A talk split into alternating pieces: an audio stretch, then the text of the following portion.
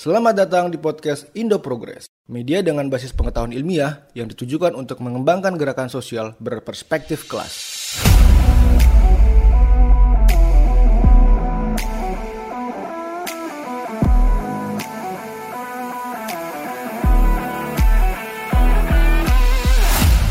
Halo, selamat pagi semuanya pemirsa Indo Progress TV. Ketemu lagi kita di acara Baca Marx yuk bersama saya Kun Hussein Ponto.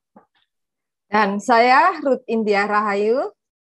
Ya, uh, kali ini seperti yang sudah kita uh, omongkan di pertemuan sebelumnya, kita akan bicara tentang satu fase penting dalam kehidupan intelektual Marx, yakni kita akan membicarakan, mengulik, dan mendiskusikan tentang disertasinya ya tentang Demokritus dan Epicurus Ep gitu ya. Epicurus. Ya. Nah, uh, beruntung sekali kita di sini, khususnya saya ini, saya baca topik ini uh, terus terang capek lah ya.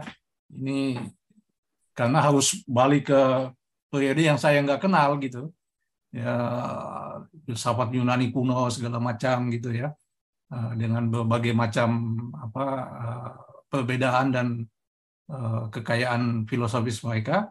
Nah, eh, kita kembali ditemani oleh Bung Fitzgerald Kennedy Suterus yang ya. secara khusus melakukan atau menstudi soal filsafat, khususnya soal Kant dan Hegel. Jadi ya. Yud, gimana nih Yud? Sebentar, perlu diketahui, mungkin banyak dari pemirsa belum tahu siapa uh, Bung Sitorus ini, walaupun Bung Sitorus ini di kalangan uh, masyarakat filsafat sudah sangat populer ya, tapi di kalangan mhm. pemirsa Indo Progress mungkin belum tahu siapa gitu ya. Jadi Bung Sitorus ini saya pikir dia adalah seorang filsuf ya yang sangat serius sejak S1, S2 dan S3 di Jerman, S1, S2-nya di STF Driarkara dan kemudian melanjutkan ke Jerman. Nanti Bung Sitorus kalau mau menambahi silakan lebih detail. Nah, sekarang ini Bung Sitorus ini adalah pengajar filsafat di Universitas Pelita Harapan. Begitu ya, Bung ya? Iya. Uh, ya. Uh, tapi saya tidak ada sebenarnya saya tidak pernah menempuh S2 sebenarnya. Oh, langsung S3 ya? Oke, okay, ya, jadi saya, dari saya dari saya dari STF S1 tadinya mau lalu ke uh, Frankfurt mau ambil S2.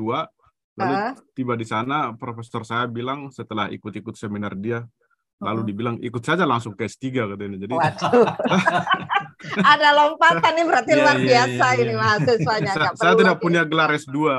Makanya okay. di dikti itu kalau dosen lah S2-nya mana gitu. Saya nggak ada S2 saya bilang.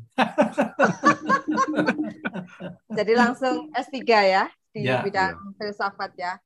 Oke, okay, uh, eh, uh, eh, kita mulai ya Kun ya untuk yeah. apa tanya ke Bung Sitorus.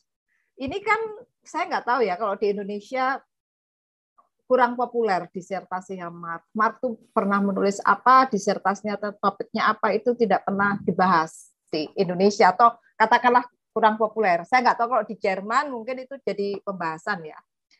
Nah, tapi yang menarik kalau kita lihat judulnya, ini kan disertasi Marx ini coba membandingkan pemikiran Demokritus itu filsuf lama ya, Yunani lama dan juga Epicurus pasca Aristoteles, filsuf pasca Aristoteles. Artinya dua-duanya bisa disebut sebagai uh, era Yunani kuno. Pertanyaannya adalah mungkin bisa dijelaskan oleh Bang Sitorus, apa yang menarik dari pemikiran Demokritus sama Epicurus sehingga membuat Marx uh, yang pada waktu itu dia sedang kairah-kairahnya di dalam kelompok Hegelian muda, kemudian membuat disertasi itu. Ini sekedar sesuatu yang cepat atau apa yang mau dicari dari Marx, yeah. dari pemikirannya Demokritus dan Epicurus. Ngapain kuno-kuno gitu loh, padahal waktu itu kan era pencerahan, era gairah sebagai kalian muda yang hmm. mau membangun, menemukan kesadaran diri gitu ya, lepas dari hmm. dogma-dogma kekristenan. Hmm. Tapi ngapain dia ngulik-ngulik ke masa lalu? Nah ini ngapain ini, gitu loh. Ini ini ini pertanyaan yang ini pertanyaan yang menarik ya. Jadi eh, ketika setelah eh, wawancara kita yang kemarin, perbincangan yeah. kita yang beberapa minggu yang lalu ya yeah. mengenai Marx di Berlin itu, saya kemudian uh, ya membaca sedikit mengenai tulisan tulisan-tulisan mengenai disertasi Marx itu ya dan juga uh, disertasinya sendiri disertasi itu kan nah, ini kalau kita ngomong disertasi ini mungkin kita akan lebih banyak ngomong masalah ketimbang ngomong mengenai isi disertasi itu sendiri gitu. Hmm. oh, iya. Karena kan, itu gimana ini? Gimana itu? Karena kan yang kita baca, yang kita yang nyampe kepada kita sekarang kan bukan disertasi yang utuh ya. Iya, iya, iya. Ya kan, itu kan disertasi itu hanya sebagian saja karena hilang kan. Ya, karena ya. jadi yang hilang eh, cuma sebagian dari disertasi itu yang ada yang diselamatkan dan itu kemudian dimuat dalam uh, buku jilid pertama dari kumpulan karya Karl Marx, Friedrich Engels itu ya. ya. Itu kan hanya dimuat dalam buku pertama dan itu juga hanya beberapa halaman ya, tidak banyak ya. ya. ya. Nah, jadi uh, kita tidak kita sulit ya, kita sulit memahami isi disertasi disertasi aslinya itu secara utuh gitu ya. Sulit karena tidak semua isi disertasi itu bisa kita baca ada gitu ya yang sebagian kan hilang ya nah eh, para komentator kemudian sejauh saya baca mungkin Bung Kun juga sebenarnya tahu mengenai itu itu menafsirkan disertasi itu dengan menghubungkannya dengan apa yang disebut dengan uh, preparatory materials gitu ya. Jadi yeah. sebelum Karl Marx menulis disertasi itu, dia lulus tahun 1841 dari ya. Universitas Jena. Ya. Eh, ta sejak tahun 1839, dia telah uh, membuat banyak catatan mengenai uh, filsafat Yunani kuno, termasuk Demokritos, itu ada juga uh, dan dan Epikuros ada juga dalam uh, jilid pertama itu kan Epikurean uh, notebooks atau apa gitu ya. Uh-huh. Jadi ada banyak catatan catatan Karl Marx mengenai Epikuros ya yang tidak yang bukan disertasi gitu ya.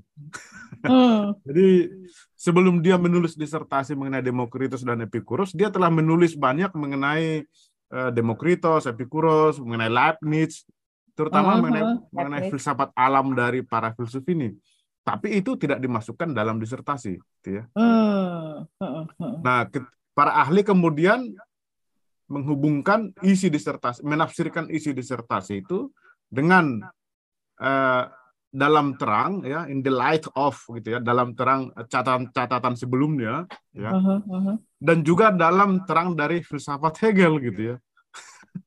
Karena hmm. dalam dalam pengantar disertasi itu Hegel eh, eh, Marx sudah jelas mengatakan bahwa eh, sudah menyinggung Hegel di situ dalam pengantar. Dia mengatakan bahwa Hegel telah eh, menafsirkan Epikuros dan Demokritos sedemikian rupa gitu ya. Nah, sekarang saya mau menambahkan sesuatu kira-kira seperti itu. Dan eh, jadi disertasi itu ditulis dalam eh, dengan skema konseptual Hegel sebenarnya. Para hmm, hmm. komentator mengatakan uh, itu adalah disertasi itu adalah filsafat alam Demokritos dan Epikuros yang ditulis dari sudut pandang Hegel gitu ya. Hmm. Nah, itu itu mereka mengatakan itu kan. Jadi eh, karena cukup banyak ya mungkin konsep-konsep Hegel mengenai eksistensi dan esensi gitu ya cukup banyak di situ ya rujukan kepada Hegel juga. Misalnya atom itu adalah eksistensi, tetapi sebenarnya esensinya adalah kesadaran diri gitu ya. Oh, oh. Nah, jadi pertanyaan Ruth tadi, kenapa dia menulis itu? Saya menduga ya, eh, ada sebuah teks dalam eh, yang saya baca, itu sebenarnya dia mau memberikan kalau kalau Hegel ber, berfilsafat dengan metafisika, dengan roh, dengan geist gitu ya, Marx itu mau uh, melampaui itu dengan mencari pendasaran materialistik gitu ya. Makanya dia bicara, makanya dia memilih filsuf Yunani uh, yang berbicara mengenai atom, materi gitu ya. Jadi kan hmm, hmm. Demokritos dan Epikuros kan mencoba memberi pendasaran materialistik empiris empiris atas realitas gitu ya. Yakni atom sebagai arke sebagai uh, unsur terdasar dari uh, realitas ya. Jadi eh, di sisi lain kan kita melihat Hegel itu mendasarkannya sangat metafisis gitu ya bahwa bahwa unsur terdasar itu arke atau ontologi itu adalah roh gitu ya. Nah uh, Marx mau mengatakan mau mengkritik itu dengan mencari pendasaran materialistik atas realitas gitu ya, yakni atom uh, Demokritus dan Epikuros gitu ya. It, itu sejauh saya baca itu kira-kira background mengapa kemudian uh, Marx itu Marx itu memilih Demokritos dan Epikuros sebagai tema uh, disertasinya gitu ya. Jadi dia mau itu sebenarnya dalam rangka mengkritik Hegel juga, tetapi hmm. dengan cara dengan cara menggunakan konsep-konsep Hegel juga dia menulis gitu ya. Oke. Okay. Kira-kira seperti itu. Oh, oke. Okay. Oke, okay, jadi uh, disertasi ini mau mengkritik Hegel atau ya, sekaligus ya. juga uh, merupakan pencarian Marx tentang apa sih yang ya. disebut materi. Ya. Materi ya. untuk mengkritik apa yang disebut tentang ide, seperti itu ya. Ya, ya, ya. Jadi uh -uh. Eh, Tetapi jadi eh, dari mana harus dimulai ya? Dia mau membandingkan pemikiran Demokritos dan Epikuros ya. Tetapi kalau kita melihat eh, tidak sekedar membandingkan ya. Kalau kita melihat disertasi itu kan pada bagian-bagian awalnya itu Marx itu banyak berbicara mengenai salah paham terhadap Epikuros gitu ya. Hmm. Kalau yeah, kita baca yeah, itu kan yeah, tulisannya yeah. banyak itu dia menyebut salah paham siapa itu para ahli yang mengomentari Epikuros karena dalam sejarah Plutarch ya Plutarch sampai Plutarch ya. sampai Leibniz juga ya sampai Leibniz, Leibniz juga, ya. sampai Cicero juga Cicero juga ya, ya. disebut uh, salah paham ini semua salah paham karena ya. katanya termasuk Hegel juga hmm. salah paham itu menurut dia ya para filsuf kan gitu kalau dia mau kritik filsuf lain dia bilang oh ini salah paham gitu ya padahal untuk menjustify posisinya sendiri aja gitu. yeah, yeah. nah nah di, jadi katanya dalam literatur sejarah filsafat itu Epikuros itu banyak dikritik karena dia hanya mengomentari Demokritos atau dia hanya menambah-nambahi apa yang dikatakan Demokritos mengenai atom gitu ya. Artinya hmm. tidak ada sesuatu yang mendasar lah atau ya, kontribusi Epikuros terhadap konsep atom itu tidak ada yang mendasar lah gitu ya. Itu itu, itu banyak itu dalam bagian awal dari uh, disertasinya okay. Marx itu ya. Nah, tetapi Marx mengatakan ya eh, dia dalam disertasi dia mengatakan kalian semua salah paham terhadap Epikuros gitu. Uh, itu menarik. Uh, kalian semua uh, salah paham, kalian tidak memahami Epikuros gitu ya. Eh, karena sebenarnya menurut dia yang mau dikatakan Epikuros mengenai atom, ya. Nah, nah sekarang kita masuk sedikit ke agak ke intinya gitu ya. Eh, intinya adalah bahwa atom itu sebagai arke, sebagai unit terkecil dari realitas, eh, dia hanya bisa bergerak, ya, menurut Demokritos kalau ada pengaruh eksternal, ya pengaruh oh. eksternal. Jadi atom itu bergerak oh. dalam dalam garis lurus gitu ya, dia bergerak kalau ada pengaruh eksternal. Kira-kira seperti itu dia. Nah, tetapi Dem, uh, Epicurus mengatakan tidak, atom itu juga bisa menyimpang gitu ya. Bisa menyimpang dalam garis lurus itu.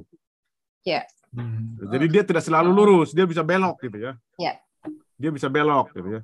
Nah, itu yang kemudian dituduh oleh para komentator termasuk Hegel mengatakan ini ini demok ini Epicurus tidak konsisten gitu ya. Bagaimana bisa seperti itu? Ini tidak konsisten, ini kontradiktif gitu ya. Itu kata Hegel dalam uh, bukunya termasuk para komentator. Nah, justru Hegel uh, Marx mengatakan, oh bukan, bukan dia Epicurus bukan dia tidak konsisten gitu ya. Epicurus mau mengatakan sebenarnya bahwa atom itu, nah di sini interpretasi spekulatifnya yang dituduhkan oleh siapa itu ya? Saya kemarin membaca juga itu interpretasi eh, Engels ya, Engels atau Lenin lah. Ya, Lenin kan bilang ini Marx ini masih terlalu idealis gitu ya. Eh, Marx mengatakan bahwa atom itu bisa menyimpang tidak selalu garis lurus karena dia bisa atau mampu melakukan self determination. Hmm. Determinasi diri ya. Jadi dia bisa dia semacam memiliki kebebasan gitu ya. Dia tidak selalu harus bergerak berdasarkan gerak eksternal sebagaimana hmm. karena pengaruh eksternal sebagaimana dikatakan oleh Demokritos Demokritos, uh-huh. Demokritos itu menurut uh, Marx itu masih berfilsafat dengan akal sehat gitu ya, sangat empiristik gitu ya. Jadi sesuatu itu bergerak karena ada pengaruh dari eksternal gitu ya. Menurut Marx, Epikuros mengatakan bahwa atom itu juga memiliki kebebasan, hmm. Memiliki uh-huh. self uh-huh. kemampuan self determination, gitu ya. Uh-uh. Nah, itu yang kemudian kalau kita uh, melihat di sini atom itu sama dengan kesadaran diri. Ya. Hmm, hmm. Unit hmm. terkecil. Jadi sebagaimana kesadaran diri juga memiliki kemampuan self determination. Dia bisa bergerak sendiri, menentukan dirinya sendiri tanpa harus ada uh, pengaruh dari eksternal. Kira-kira begitu kemudian benang merah dari gagasan itu hmm, sehingga Mars itu mengatakan bahwa dalam suratnya kepada siapa itu uh, uh, filsuf dari Prancis atau uh, Lasa Lasale ya Lasale Lasa, ya. Lasale Lasale Lasale dia bilang saya, saya menafsirkan Epikuros bukan dalam rangka filsafat alam bukan politik, dalam rangka ya. filsafat, bukan dalam rangka filsafat, tapi dalam rangka politik. Gitu. Politik, ya. Oh, Oke, okay. ya, ya. politik. Jadi dengan memahami itu kita bisa melihat uh, sebenarnya ke mana arah Mars itu dengan menulis disertasi itu ya.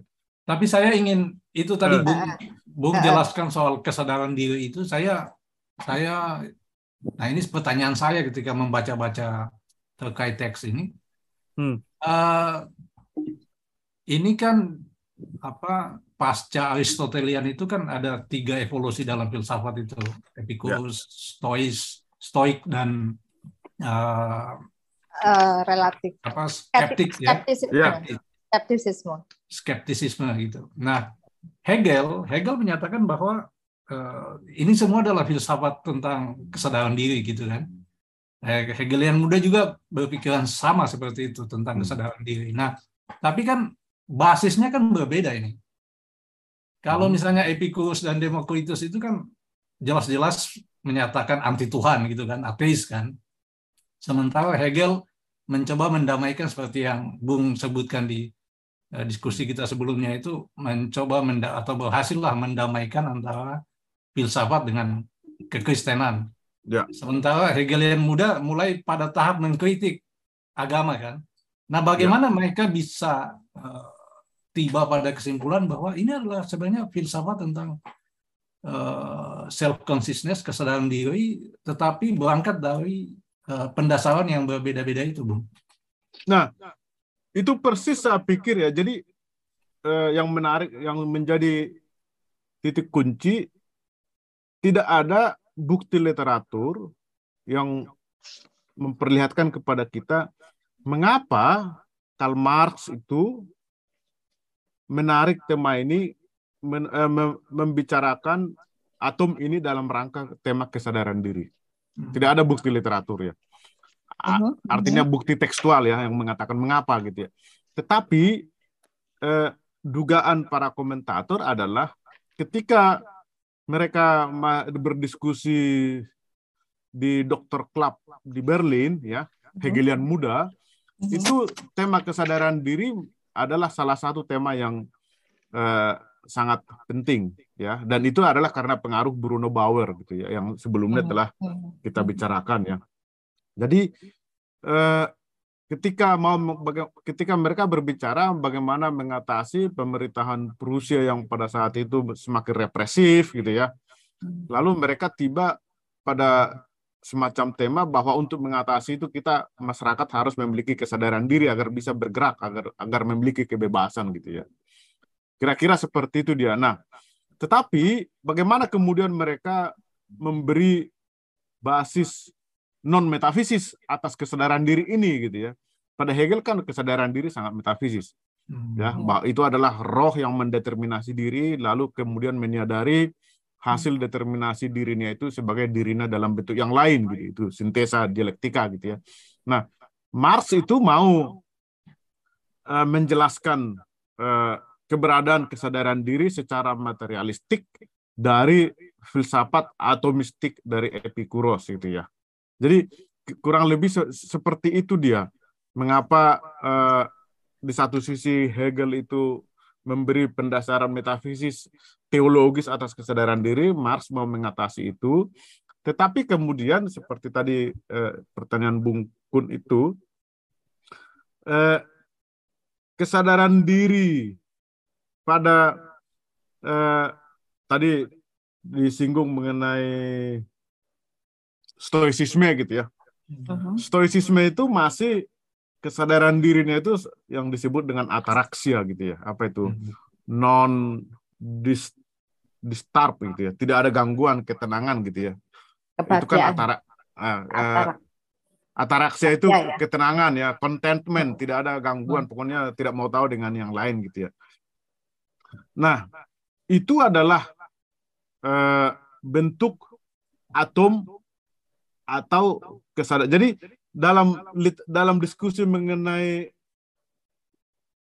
pemikiran Marx mengenai kes, disertasi kesadaran diri dan atom ini, atom itu diinterpretasikan sebagai kesadaran diri. Ya. Jadi kesadaran diri itu atau atom yang mengalah yang masih pada level ataraksia artinya belum ber, belum berelasi dengan yang lain itu adalah kesadaran diri yang abstrak. Kesadaran diri yang abstrak gitu ya itu itu juga jelas istilah Hegel itu bahwa abstrak itu berarti belum berelasi belum berkontradiksi dengan yang lain eh, atom juga seperti itu kalau dia belum mengalami repulsi gitu ya eh, itu ada hmm. konsep juga digunakan Marx gitu ya. Yeah. kalau dia belum mengalami repulsi dengan yang lain belum ada kontradiksi dengan atom-atom lain untuk membentuk sesuatu the thing gitu ya maka hmm. dia sebenarnya atom yang abstrak gitu ya. Dia hmm. baru kalau dia sudah berkontradiksi dengan yang lain ada daya tarik menarik sehingga sesuatu terbentuk menjadi uh, a thing gitu ya. Maka itu sebenarnya hasil dari nah itu sebenarnya kata Marx itu sebenarnya itulah yang disebut dengan kontrak gitu ya dalam hmm. bahasa sosial politik gitu ya sebagaimana masyarakat atau individu-individu yang masih terisolasi pada dirinya sebenarnya dia masih abstrak. Tapi ketika hmm. dia berelasi dengan individu-individu yang lain, kesadaran diri yang uh, atomistik itu kalau dia berelasi dengan kesadaran-kesadaran diri diri individu yang lain terbentuk persahabatan atau kontrak pada level sosial politik gitu ya. Hmm eh, kurang lebih komentar saya kurang lebih seperti itu komentar saya terhadap pertanyaan Kun itu. Ya. Ini ini tema yang luas ya. Uh, iya, iya. Jalin menjalin ya. Di iya, sini ada Tapi makanya pusing saya, ya. Bung. ya. Nambahin nambahin, Bung. Kalau gitu konsep kesadaran diri di masa Epikuros dan atau uh, Demokritos ya dengan kesadaran diri pada era pasca Hegel ini, Marx, uh, Hegelian muda ini apa yang membedakan? Kan ini bicara sama-sama tentang kesadaran diri, tapi apa yang membedakan? Sedemikian rupa sehingga Marx coba, ini kesan saya ya, coba menghubungkan uh, konsep kesadaran diri di masa Yunani dengan di masa apa ini? Di masa Jerman Hegelian ini, cuaca Hegelian itu atau cuaca uh, Enlightenment itu. Apa yang ya. membedakan? Ya. Uh, uh. Nah, eh, nah itu pertanyaan. Epikuros tidak bicara mengenai kesadaran diri kan? Hmm. Mhm. Dia hanya bicara mengenai atom itu bahwa atom itu eh, kalau eh, Demokritos mengatakan atom itu memiliki mak, uh, magnitude ya uh-uh. dan uh, form bentuk lalu uh-uh. Epikuros yeah. menambahkan kategori ketiga yakni berat bahwa setiap atom itu yeah. memiliki berat tertentu gitu ya. Uh-uh. Jadi mereka murni uh, sejauh saya baca karena uh, teks-teks Demokritus dan Epikuros itu itu sangat sedikit sangat sedikit ya Bahkan dalam buku Early Greek Philosophy yang ditulis oleh John Barnett itu itu hanya dua halaman gitu ya. Epicurus dan Demokritos. Hingga ada bahannya gitu ya. Nah, pemikiran M sebagaimana biasa dalam teks klasik ya, pemikiran Demokritos dan Epikuros itu eh, sering kita ketahui dari pemikiran komentator lain yang telah menafsirkan pemikiran kedua orang ini gitu ya. Hmm. Jadi memang di sini kita mengalami kesulitan literatur mengenai sumber-sumber ya. Hmm. Nah, tetapi eh, Marx itu membawa mengalihkan ya, mengalihkan persoalan ini jadi persoalan kesadaran diri gitu ya. Jadi dia menginterpretasikan eh, tema atom dalam Epikuros kepada level sosial politik gitu ya. Menginterpretasikan seperti hmm. itu. Hmm. Tadi mengapa dia menginterpretasikan itu? Dugaan kita adalah karena itu menjadi tema yang sangat banyak dibicarakan dalam eh, diskusi-diskusi uh, Hegelian muda di Berlin pada saat itu gitu ya. Hmm. Nah, persoalannya kemudian adalah uh, konsep kesadaran diri pada Marx dan pada Hegel itu berbeda gitu. Pada Marx itu tadi, tetapi yang paling menarik atau penting pada Marx barangkali adalah bahwa dalam kesadar, dalam konsep kesadaran diri itu eh, terkandung eh, konsep-konsep seperti kebebasan, ya. Hmm, hmm, Lalu hmm. eh, kemampuan untuk mendeterminasi diri, self determination. Oke, okay, ya. itu dua poin yang penting. Ya, sebagaimana individu, ya individu itu hmm. juga harus bebas dan harus mampu melakukan self determination. Dan kedua uh, uh, dan ketiga adalah bahwa kesadaran diri yang masih pada level ataraksia itu terisolasi pada dirinya, ya, uh hmm, -huh. Hmm. tidak berhubungan dengan yang lain. Sebagaimana atom itu yang belum mengalami repulsi dengan atom-atom lain itu adalah kesadaran diri yang masih abstrak gitu ya. Individualistis gitu ya. Nah itu bukan atau belum merupakan kesadaran diri yang universal dan konkret ya. Kesadaran diri itu baru universal dan konkret kalau dia telah uh, berelasi dengan kesadaran diri yang lain ya. Sehingga di situ terbentuklah kemudian uh, komunitas atau uh, persahabatan atau kontrak gitu ya. Itu itu jelas skema berpikir Hegelian yang mem, uh, menjelaskan bahwa yang yang abstrak itu adalah yang terisolasi, yang individualistik, sementara yang konkret itu adalah yang telah mengandung perbedaan dalam dirinya ya. Ya. ya Kira-kira seperti itu dia. Hmm. Tapi di ep, uh, Epikuros itu kan uh, kalau saya tidak ya. salah baca ya di ya. dalam disertasi Marx, Marx kan menyatakan bahwa yang menarik dari Epikuros ini dia uh, melengkapi atau juga mengkritik dan melengkapi dari uh, Demokritos ya. Mm-hmm. Ini konsep tentang atom, kalau menurut Epikuros, itu kan atom ini meruang sebagai materi, ya. Ya. dia hidup ya, hidup di dalam sebuah ruang dan ada juga waktunya. Maka tadi yang disebut abang bahwa tidak hanya ukuran bentuk, tetapi juga ada berat. Berat ini kan mengasosiasikan adanya gravitasi di dalam hmm. ruang itu. Artinya atom ini berada di dalam tarikan-tarikan di dalam gravitasi. Hmm. Hmm. Nah ini kita masuk ke saya agak saya nggak tahu ini kesan saya menurut Bang Sitorus bagaimana bahwa tampaknya Marx mempelajari atau mengangkat uh, tesisnya Epikuros dan Demokritus ini juga tidak hanya soal pencarian kesadaran diri, tetapi juga yang lain yang penting adalah soal metode. Metode untuk mencari kesadaran diri. Kan Epikuros mengatakan, Demokritos mengatakan bahwa atom itu ada bergerak lurus, lalu ada deklan apa deviasi Deklina, ya. Ya, deklinasi. Deklinasi ya. ya, belok gitu ya.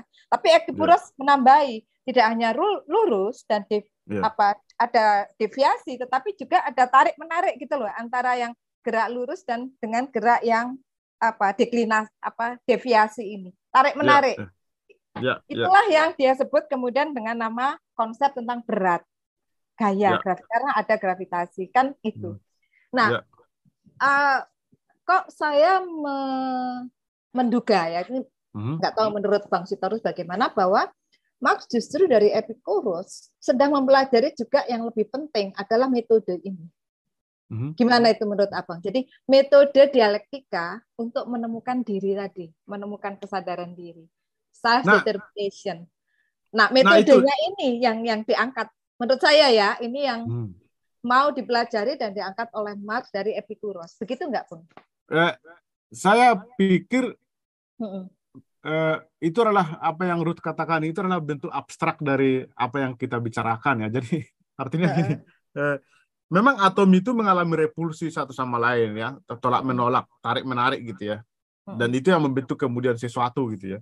Nah, eh, itu dikatakan oleh Marx dan saya pikir itu juga yang kemudian itu menjadi konsep atom dalam Epikuros menurut Marx ya ada ya, uh, ada konflik ada gerak ada uh, ada juga self determination ya kar uh, karena uh, itu yang membuat mereka bisa saling bergerak saling menolak ya atom-atom ya. itu ya ya. nah uh, itu adalah bentuk konseptual dari atom gitu. kira-kira uh, seperti itu ya dan itu pula bentuk konseptual dari masyarakat sebenarnya hmm, yeah. ya Hmm. Karena okay. jadi yeah. Yeah. karena masyarakat juga uh, terdiri dari individu-individu atau atom-atom gitu ya, uh -uh, atau kesadaran uh. diri kesadaran diri yang kalau dia masih sendiri tanpa relasi dengan yang lain dia masih abstrak ya. Nah sesuatu itu terjadi atau uh, sesuatu itu menjadi sesuatu karena ada atom-atom yang saling mengalami repulsi, saling tolak menolak ya. Saling tolak menolak. Revolusi itu tolak menolak kan, tarik menarik kan. Ya, repulsi dan atraksi sebenarnya. Itu dalam dan dalam bahasa itu ya. selalu sejalan ya daya to, daya daya tolak dan daya tarik gitu daya ya. Tarik, ya. Re, repulsi dan atraksi gitu ya. Nah, jadi atom-atom yang belum mengalami repulsi dan atraksi itu adalah atom yang yang abstrak gitu ya, yang ya, masih ya. terisolasi ya. pada dirinya sendiri gitu ya. Nah, itu sama dengan itu paralel dengan kesadaran diri atau individu-individu yang mm-hmm. sejauh dia belum berelasi dengan individu-individu atau kesadaran diri kesadaran diri yang lain dia masih abstrak gitu ya okay. oleh nah masyarakat terbentuk atau kontrak terbentuk atau dan itu dikatakan Marx dalam bagian akhir disertasinya atau persahabatan terbentuk kalau individu-individu atau kesadaran diri kesadaran diri atau atom-atom ini melakukan atraksi atau revolusi dengan yang lain gitu. Ya. Jadi sebenarnya di sini kita bisa melihat ya basis basis materialistik dari masyarakat menurut Marx. Dia hmm. mendasarkannya pada gerak repulsi dan atraksi pada atom gitu ya. Repulsi Jadi, dan atraksi. Okay. Ya, daya daya Benar. daya tolak tarikan, dan daya tarik gitu daya ya. Tarikan, nah, ya. Jadi tarikan. sebenarnya kalau, kalau konsep deklinasi itu gimana itu, Bung? Jadi deklinasi itu kan uh, penyimpangan ya pen, penyimpangan dari jadi dari garis dalam lurus. garis lurus atau itu lurus menurut Demokritos. Hmm, Demokritos. Nah, kalau geraknya tidak ada ya? pengaruh hmm. geraknya ya, ya geraknya. Uh -uh. Ya, kalau tidak ada pengaruh eksternal. Uh -uh. Makanya menurut menurut Marx dalam pandangan Epikuros, nah ini kan kita harus kita kan membicarakan tiga orang jadi yeah, yeah. Yeah. menurut Marx Epikuros menganggap atau kita katakan begini saja menurut Marx Demokritos itu masih berfilsafat dengan akal sehat kira-kira seperti itu belum mengenal dialektika karena gerak baru terjadi kalau ada yang mempengaruhi. Dari ah, faktor ah. eksternal. Menurut Marx, atom itu biarpun dalam uh, garis lurus dia bisa uh, menentukan dirinya sendiri kira-kira seperti itu. Dia bebas. Dia bisa menyimpang ya. Dia hmm. tidak selalu menuruti garis lurus itu gitu ya. Hmm. Nah, jadi, itu ya. Jadi walaupun kedua filsuf ini Demokritus dan Epicurus ini sama-sama adalah seorang yang atomis ya. ya. Tetapi yang satu itu sejauh bacaan saya Demokritus itu uh, dia kecenderungannya pada determinisme gitu. Benar. Sementara Marx anti determinisme. In, gitu. Indeterminisme. Indeterminisme ya. Jadi kebe, iya. kebebasan ya, bebas. Betul. Ya. Benar benar. Jadi itu istilah yang tadi saya lupa mengatakannya. Jadi demokratis itu sangat deterministik ya. ya. Niscaya ya. Niscaya ya, ya. semua me, semua mekanis benar-benar filsafat benar-benar filsafat alam ya, semua mekanis niscaya ya. Sementara Epikuros dalam pandangan Marx ya, dalam pandangan Marx. Dalam pandangan Marx ya. ya, ya. Itu uh, uh. itu indeterministik, ada kebebasan ya, ada kemungkinan-kemungkinan dan ya. itu karena ya. itu tadi atom menolak, itu menolak repulsi ya. atraksi. Uh, uh. Atom itu memiliki juga kemampuan untuk self determination ya, self bestimung gitu.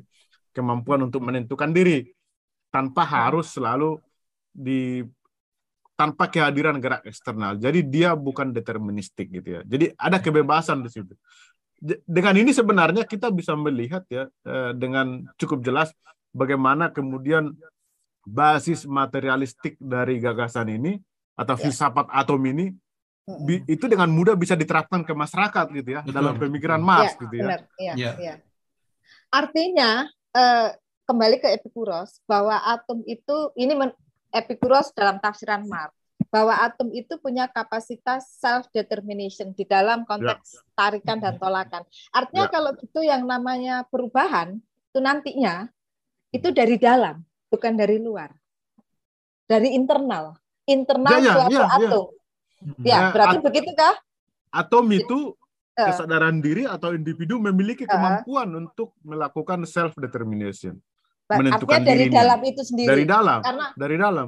Dari dalam kan, bukan ya, ya. oleh faktor luar gitu kan. Ya, dari dalam. ya, ya, ya. Okay. Karena ya. di situ justru kebebasannya ya. Kalau dia hanya bisa berubah dari luar, dia kan tidak bebas. Itu kan mekanistik, hmm. deterministik ya. ya. Itu Demokritos ya. itu. Itu yang ya. dikritik oleh oleh Epikuros menurut Marx gitu ya. ya. Marx itu mengatakan perubahan atau yaitu eh, dinamika itu tidak selalu karena karena ada dorongan dari luar, tapi dari dalam dengan kesadaran diri atau kebebasan itu eh, perubahan bisa terjadi gitu ya. Nah itu konsep atom dari Epikuros menurut Marx itu seperti itu gitu ya. Ya. Tapi nah. memang ada catatan Epikuros hmm. yang ditulis oleh komentatornya siapa itu Lucretius ya. Ya. Dia memang mengatakan bahwa Demokritus itu senang dengan atau mencintai kepastian gitu. Ya, necessity ya, ya. gitu.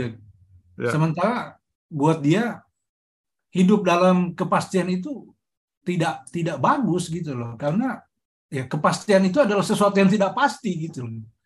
Ya, nah, dari ya. sini kemudian uh, kita melihat bahwa sebenarnya tuduhan dari penjelasan dia terhadap uh, atom versi Epicurus ini sebenarnya tuduhan yang selama ini bahwa Marx ini sangat determinisme ekonomis itu tidak memiliki pendasaran filosofis yang kuat ya Bung. Eh, gimana ya? Karena eh, mungkin tema ini mereka angkat ya kayak Karl Marx itu mengangkat tema ini eh, dalam rangka juga kritik terhadap eh, politik Prusia pada saat itu yang seakan-akan eh, semuanya harus bisa diatur secara mekanis oleh politik gitu ya tanpa seakan-akan masyarakat atau manusia atau individu tidak memiliki kebebasan gitu ya.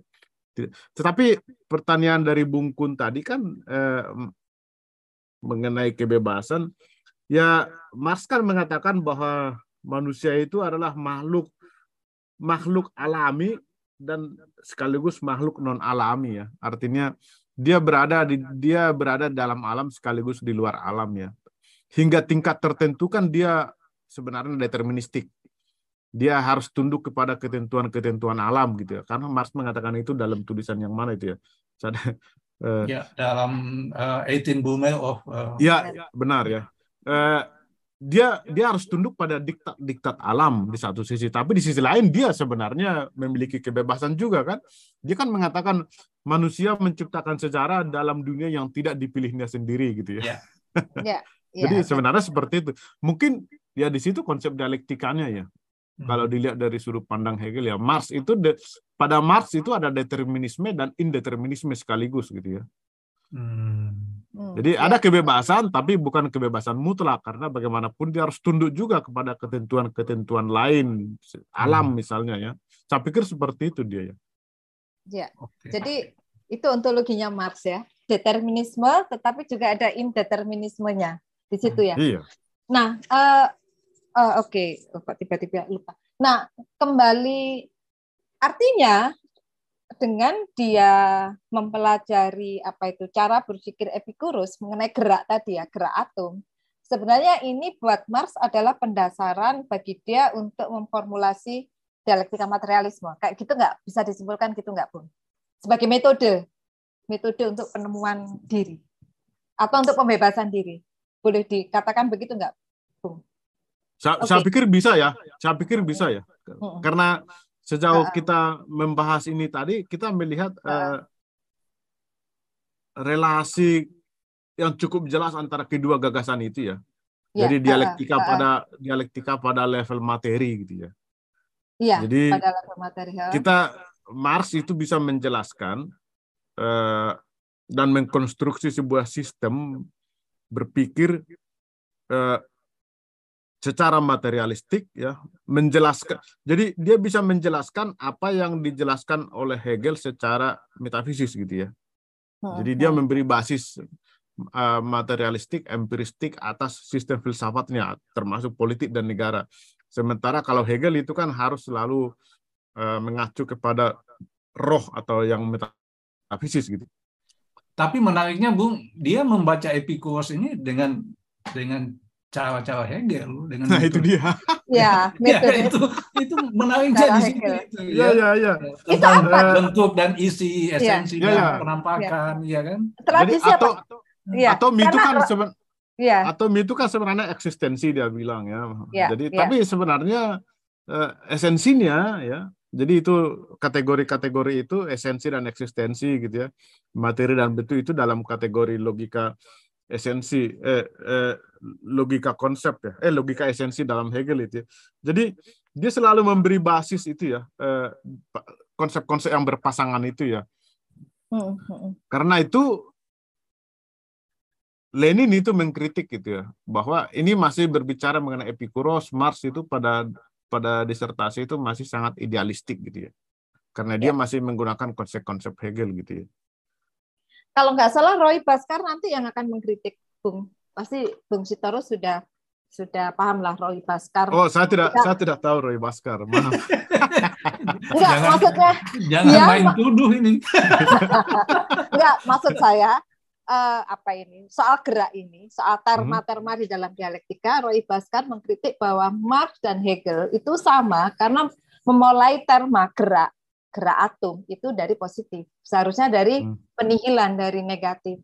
Karena itu kemudian apa yang kemudian membedakan Marx dan Hegel? Kan ini yang dipertanyakan oleh Roy Baskar sejauh yang yang saya baca ya uh, mengenai Roy hmm. Baskar. Jadi ada kritikan. Uh, jadi Marxis ini pada dasarnya masih Hegelian karena memulai gerak dialektika dari hal yang positif, dari terma yang positif bukan hal ya, terma hmm. term yang positif lalu ada antites yang negatif, baru kemudian adalah tolakan tarikan yang disebut sintesis itu. Nah, hmm. semua ini dibalik oleh Baskar, tidak hmm. uh, yang positif dari Marx kan kalau di dalam sejarah uh, perkembangan masyarakat kan berarti uh, relasi dengan kapitalis ya, penindasan. Baru kemudian ada antitesisnya gerakan-gerakan buruh atau apa, hmm. lalu nanti ada antitesisnya. Nah, menurut Roy enggak. Justru hmm. kita harus mulai kembali dari alam yang ontologis, hmm. dari mekanisme hmm. generatif. Itu hmm. menihilkan semua. Hmm. Baru kemudian mekanisme generatif ini akan kelihatan ketika ada antites yang disebut sesuatu yang empirik, kalau itu disebut penindasan atau apa yang lain. Baru dari situ kemudian hmm. ada sintesis.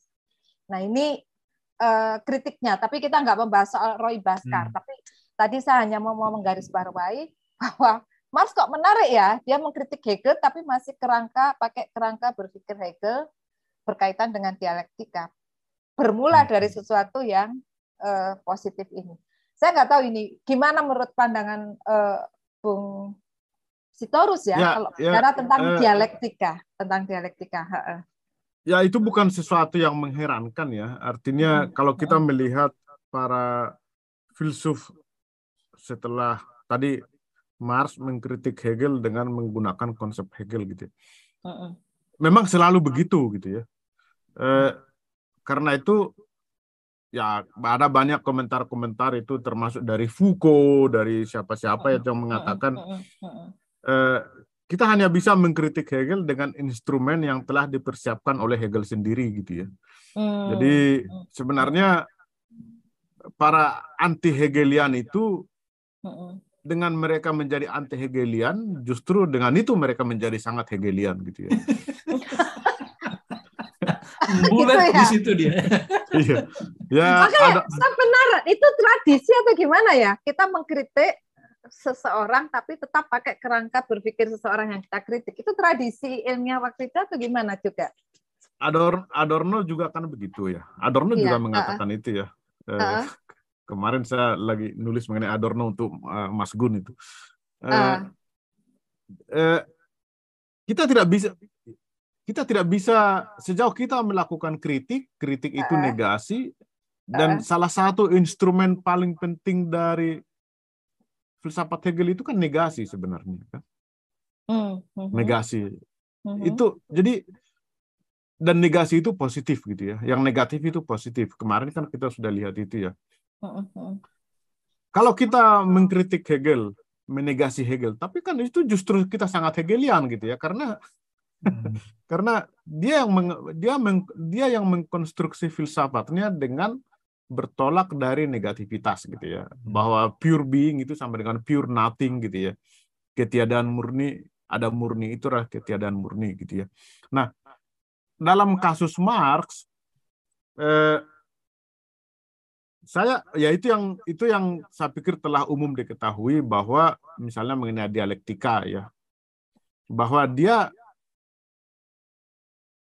menghilangkan dimensi yang metafisis dari pemikiran Hegel ya. Lalu uh, menghilangkan melepaskan uh, dialektika dari cangkang metafisisnya gitu ya. Hmm. Dan itu sebenarnya yang yang dalam disertasi itu telah kita lihat sebenarnya ya.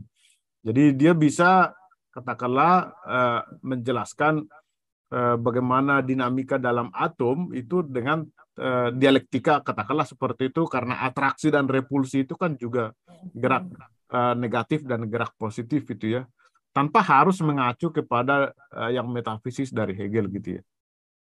Artinya bahwa dia bisa mengkritik Ma Hegel tapi dengan menggunakan konsep-konsep Hegel itu uh, itu justru dan dia juga uh, itu justru memperlihatkan kebesaran dia sebagai filsuf gitu ya. ya. Artinya dia bisa mengkritik gurunya tapi juga memperlihatkan kelemahan gurunya, tapi juga dengan menggunakan instrumen yang telah dipersiapkan gurunya, gitu ya. ya.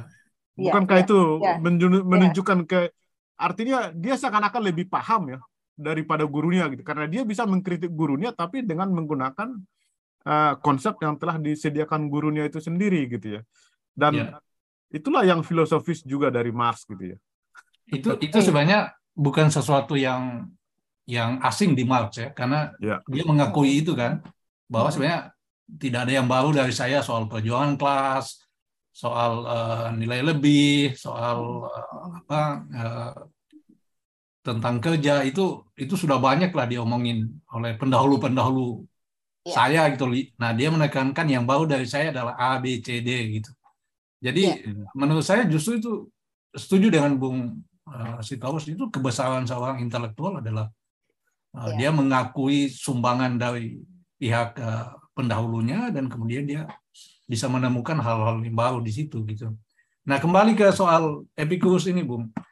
Ini uh, atau disertasi ini walaupun tidak uh, tidak secara khusus ke disertasi ya.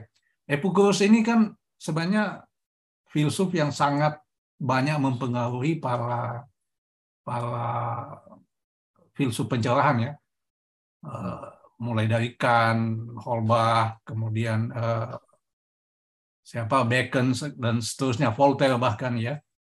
Nah, kalau nggak salah saya baca itu entah kan atau Bacon itu mengatakan bahwa sebenarnya Prometheus yang sejati itu adalah Epicurus ini. Ya, Promethean sejati itu ya Epicurus ini. Tetapi kan Promethean ini kan adalah sosok yang ingin menaklukkan dunia gitu. Di dalam hmm. konteks pencerahan ini bermasalah dengan alam ini, Bung. Ya, dan Mars hmm. adalah orang yang dianggap sangat Promethean juga gitu. Hmm. Nah, kira-kira uh, pandangan Bung soal soal uh, Epicurus dalam hubungannya dengan uh, apa pemotean, kemudian hubungannya dengan alam.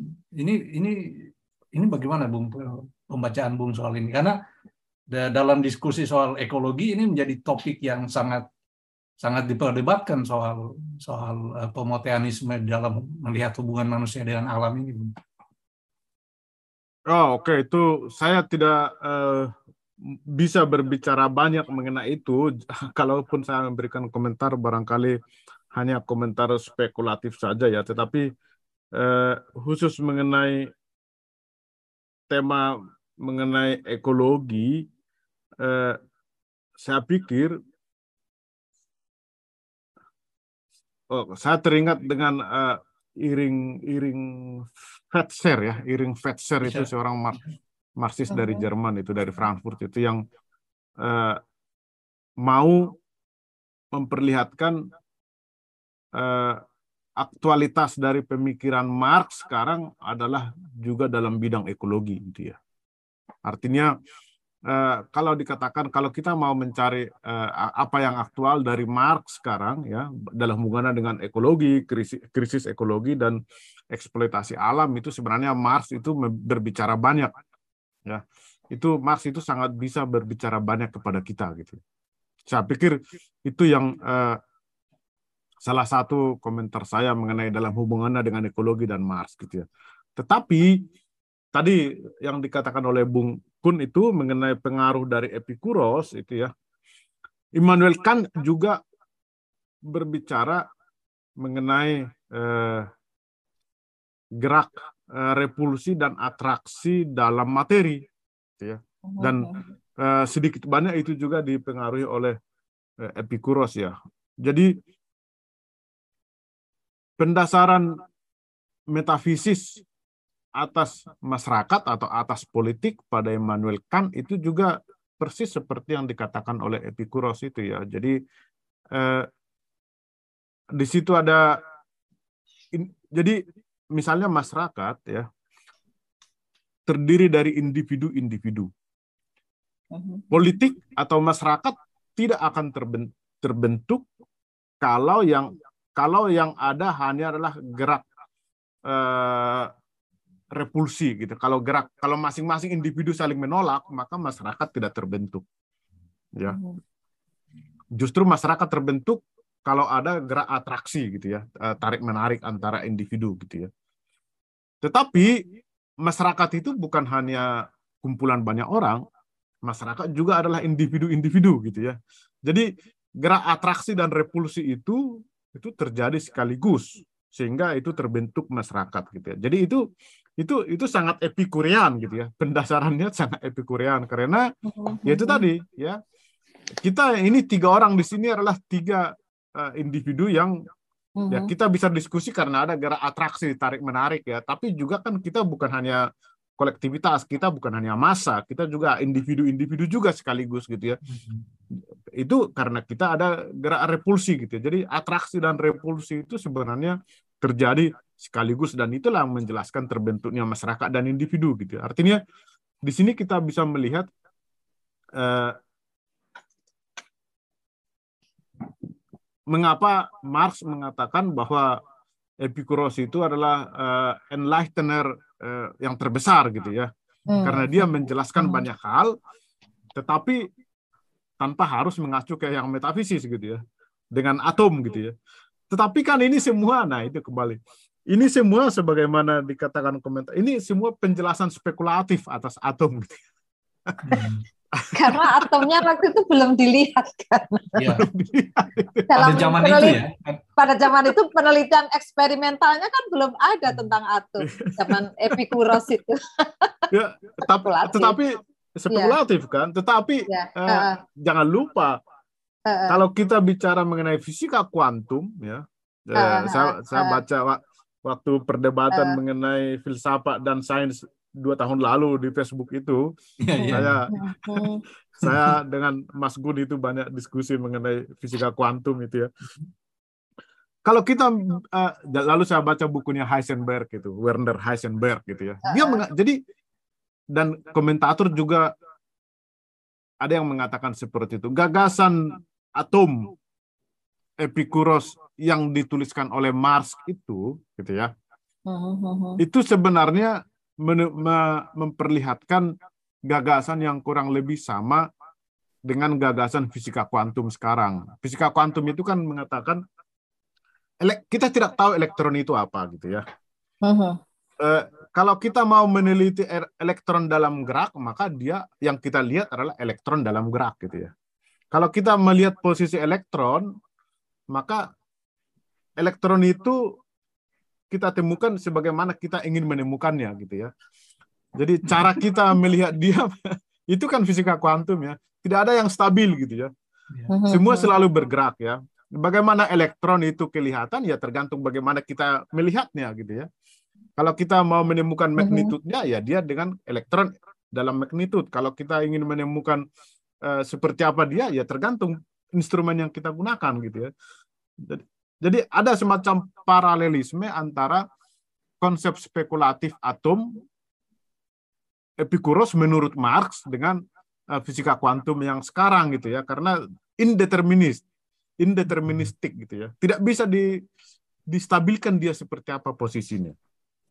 Berarti tergantung pada pengetahuan manusia konsep ya. tentang asum tapi tapi apa yang lalu nyambung pung Lalu apa yang dikatakan oleh Epikuros tentang prinsip dan elemen? Saya ini atomoi arkai dan atoma stoikea ya.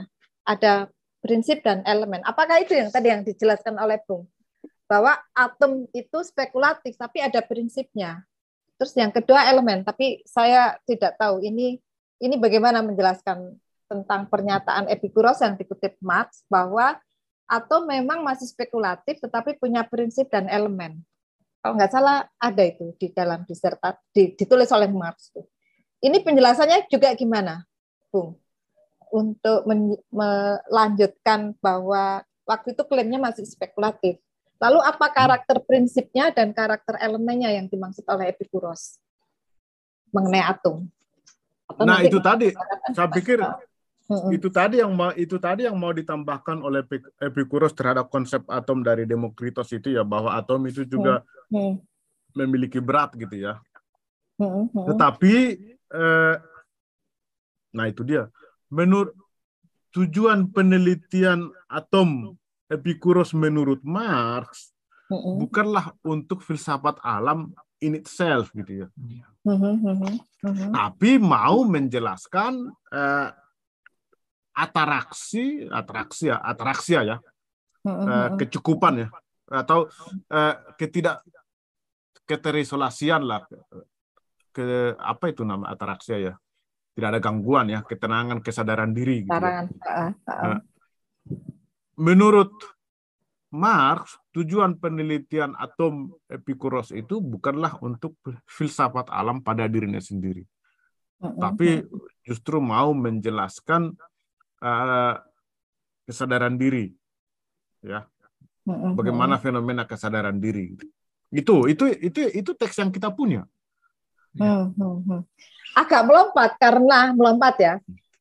Apakah dengan posisi ini bahwa atom itu spekulatif, tetapi ada prinsip dan elemen. Di sini Marx juga kemudian secara utopis mengimajinasikan sejarah perkembangan masyarakat yang nanti bergerak terakhir di masyarakat komunis. enggak ini ini saya mengasosiasikan. Ada enggak eh, apa pendasaran ini atau pendasaran Epikuros ini mendasari eh, apa imajin mas imajinasi Marx tentang masyarakat komunis. Ada nggak ke sana dalam sejarah kalau, perkembangan masyarakat? Kalau sejauh saya baca ya dalam uh, uh, uh. beberapa literatur, uh, uh. ketika Mars menulis disertasi ini dia belum sampai ke situ ya, yeah. belum pemikirannya okay. belum sampai ke situ karena ini kan uh, disertasi itu ditulis tahun 1900 mulai ditulis tahun 1839 ya. Ada bahan-bahannya itu yang tadi telah kita bicarakan ya. Yeah. Lalu dikirimkan lewat pos itu dari Berlin ke Jena karena dia tidak mungkin lagi kan eh, promosi jadi dokter di Berlin karena sudah semakin represif gitu ya. Hmm. Bruno Bauer bilang udah kau ke Bonn saja di Bonn itu masih wilayah eh, bukan di wilayah ura, ura, belum wilayah Prusia gitu ya. Eh, masih di wilayah di NRA itu ya, negara bagiannya atau masih dipengaruhi Prancis itu kulturnya ya ma, ma, di situ masih relatif bebas gitu ya karena itu Bruno Bauer pergi ke Bonn itu ya tapi kemudian perkembangan politik juga di Bonn juga dia dilarang gitu ya lalu dia juga ditakutkan kalau di Bonn juga nanti Marx juga tidak akan lulus disertasinya tidak diterima sementara di Berlin itu uh, sudah diangkat Menteri Pendidikan uh, Selling sudah ya. yang Selling, lebih konservatif ditangkap, untuk iya. menggantikan menggantikan Hegel di Berlin lalu salah satunya uh. yang, yang bisa tempat yang aman untuk aman ya untuk ujian disertasi adalah ya di Jena pada saat Jena. itu lalu Mars itu mengirimkan disertasinya ke Jena lewat pos gitu ya lalu dan dia kan tidak ujian dia kan ujian in absentia gitu dia tidak hadir ya. kan jadi yeah, hanya dibaca yeah, yeah. oleh uh -uh. Uh, profesor di situ lalu dia dianggap lulus gitu ya artinya gini uh, apa yang tadi Ruth katakan itu bahwa sampai masyarakat komunis. Saya pikir gagasan mengenai masyarakat komunis dan konsep-konsep lain dalam filsafat akhir Marx itu belum bisa eh, dibayangkan oleh Marx sendiri ketika dia menulis disertasi ya. ya. Jadi ini hanya mau mencoba untuk melepaskan diri ya disertasi ini mau mencoba untuk melepaskan diri dari bayang-bayang raksasa Hegel gitu ya yang mereka gerah bahwa hmm. yang yang sangat teologis, sangat metafisis gitu ya. Hmm. Sementara Hegelian muda itu tidak mau menerima itu ya, mau mengkritik itu karena waktu itu kan eh, sistem Hegel sangat filosofis sementara realitas belum filosofis gitu ya. Lalu hmm. mereka mau mengkritik itu ya. Nah, jadi Marx itu mau mencari pendasaran materialistik, empiristik, ya, untuk uh -huh, menjelaskan realitas dengan menolak uh, sistem metafisika Hegel, tapi dengan uh -huh. menggunakan instrumen-instrumen dari filsafat itu sendiri. Saya pikir itu yang bisa kita katakan ya. Hmm. Tapi ya. bagaimana akhirnya itu uh -huh. nanti pada masyarakat komunis dan ya. lain-lain ya. itu saya pikir Marx uh, masih belum bisa membayangkan ya. Ya. Hmm, saya hmm. saya setuju dengan uh, ya. statement itu ya bahwa memang Marx uh. belum pada tahap itu. Bahkan ada satu uh, intelektual yang Marxolog yang mengatakan bahwa kalau Marx tidak ketemu Engels di Prancis, di Paris, mungkin kita tidak akan menemukan Marx seperti yang sekarang ini. Yeah. Pengaruh, pengaruh besar Engels ketika dia menulis tentang uh, kritik yeah. politikal yeah. ekonomi itu sangat sangat besar yeah. terhadap perubahan yeah. cara Marx memandang uh, masyarakat pada saat itu ya. Ya. Tapi yang menarik bahwa melalui disertasi Marx ini seperti yang dikatakan oleh uh, Bung Sitorus tadi bahwa Marx menyatui pendasaran yang empiris ya. Yang empiris dalam penemuan diri self determination uh, dari pemikiran Epikuros. Mungkin kuncinya di situ ya yang digaris bawahi ya. Uh, ya pendasaran ya. konsep pendasaran mengenai konsepsi materialisme itulah yang yang bisa kita petik dari uh, apa disertasi Marx. Dan nanti tampaknya Marx tidak akan berpaling dari pendasaran ini, justru pendasaran ini akan diolah terus-menerus ketika ketemu Engels dan sebagainya lebih berkembang lagi. Tapi ini dasar Marx gitu ya. Ya Bung ya, dasar Enggak. apa ya pemikiran atau dasar filosofisnya Marx yang yang mengenai materialisme. Bisa nggak ya? Jadi garis bawahi. sertasinya. Jadi kita bisa barangkali mengatakan bahwa Marx itu telah membangun fondasi filsafatnya dalam disertasi itu ya. Ya, ya, ya, ya. Tadi suratnya kepada La Salle itu mengatakan kan eh, bahwa penelitian dia mengenai filsafat Stoa ini saya saya baca di sini. Eh, penelitian dia mengenai filsafat Epikuros, Stoa dan skeptisisme itu eh, bukanlah untuk kepentingan filosofis, yeah. ya, hmm. tapi untuk kepentingan politis. Dia mengatakan yeah, itu yeah. dalam surat tahun 1857 ya. Arti, dan dengan basis ini, dengan menyediakan basis ini, maka sebenarnya sejak awal dia telah punya basis posisi filosofis dan basis yang jelas dan seluruh usaha selanjutnya adalah untuk membangun ya mengkonkretkan apa yang telah di, yeah. di, di, di dibangun itu gitu ya, fondasi ya. itu ya. Jadi kritik terhadap kapitalisme. Saya kira statement dan, itu ya. muncul kembali ya. dalam kritik dia terhadap uh, filsafat hukum Hegel ya. Mm-hmm. Yang tentang ada, apa ada. itu uh, ini bukan untuk kepentingan filosofis semata tapi untuk mm-hmm. uh, kepentingan politik gitu ya. Itu kan dia menyatakan ulang bahwa kritik kita sekarang sudah harus berubah kan dari kritik terhadap uh, ya. ideologi terhadap menjadi kritik politik. ya. Ya, ya. ya. Dan itu ya. karena jasa Feuerbach yang sebelumnya telah kita bicarakan kan. Ya, jadi, ya. Uh, uh, uh, uh. Jadi menarik ya bahwa sejak uh, uh. muda dia telah menemukan fondasi fondasinya ya. Perjuangan uh. filosofisnya dan upaya selanjutnya adalah untuk mengkonkretkan ya. Jadi ya. kritik uh, uh. terhadap kapitalisme segala macam itu sebenarnya eh, adalah konkretisasi dari apa yang telah di, dibangun sejak awal ya. Hmm. Saya kok lupa nanya berapa berapa lama ya Max menulis disertasinya ini? Itu nggak disebutin ya? Saya kok belum menemukan. Nggak, Dua itu, tahun ya? Dua tahun ya nulis? Atau nah lupa? gini? Saya nggak menemukan. Preparatory Materials itu tahun satu delapan tiga sembilan. Tulisan-tulisan ya. dia mengenai Epikuros dan segala dan macam itu satu delapan tiga sembilan. Tiga sembilan, ya dan itu tidak ada dalam naskah disertasi. Dan dia telah lulus tahun 1841. Jadi hanya dua tahun kan? Ya, hanya kalau dia Steph itu ya seperti cukup dua tahun gitu ya. Doktoral dua tahun nggak bisa, nggak bisa. Iya makanya. makanya. Tapi dia kuliah itu kan lima tahun kan di Berlin. Ya. ya. Tetapi dia lebih banyak kan dia dia dalam autobiografinya kan ditulis dia lebih banyak berdiskusi di klub itu daripada di ruang kuliah ya. Ya, ya. ya. Oke, Mungkin tapi, yang terakhir, Bung. Saya ada ya. pertanyaan. Uh, apa pentingnya komentar dia tentang Plutarch di dalam disertasi ini? Wah, saya kurang tahu itu pertanyaan yang saya. Uh, tapi, tetapi gini, kalau saya baca komentar, saya pikir Plutarch juga termasuk yang eh, pemikiran atom Epikuros itu banyak disalahpahami gitu ya. Hmm. Baik mengenai baik oleh Leibniz, oleh Cicero, oleh yang tadi siapa itu yang nama-nama klasik yang eh, tadi kita sebut itu Plutarch, Clement Alexandria ya. Diogenes uh, Laurentius. Ya, misunderstood dari yeah Posidonius, hmm. Cicero, Plutar dan lain-lain itu semua salah paham menurut dia. Ya. Hmm. Nah, dalam disertasinya pada bagian awal dia lebih dulu membereskan salah paham salah paham itu, memaparkan hmm. salah paham itu, lalu dia memperlihatkan oh ini interpretasi saya, kalian semua salah paham gitu ya. Kalian hmm. tidak mengerti Epikuros. Kira-kira sebenarnya itu yang mau dia katakan gitu ya. Makanya Khas dia bicara mengenai Plutar, Clement dan lain-lain itu. Iya, iya.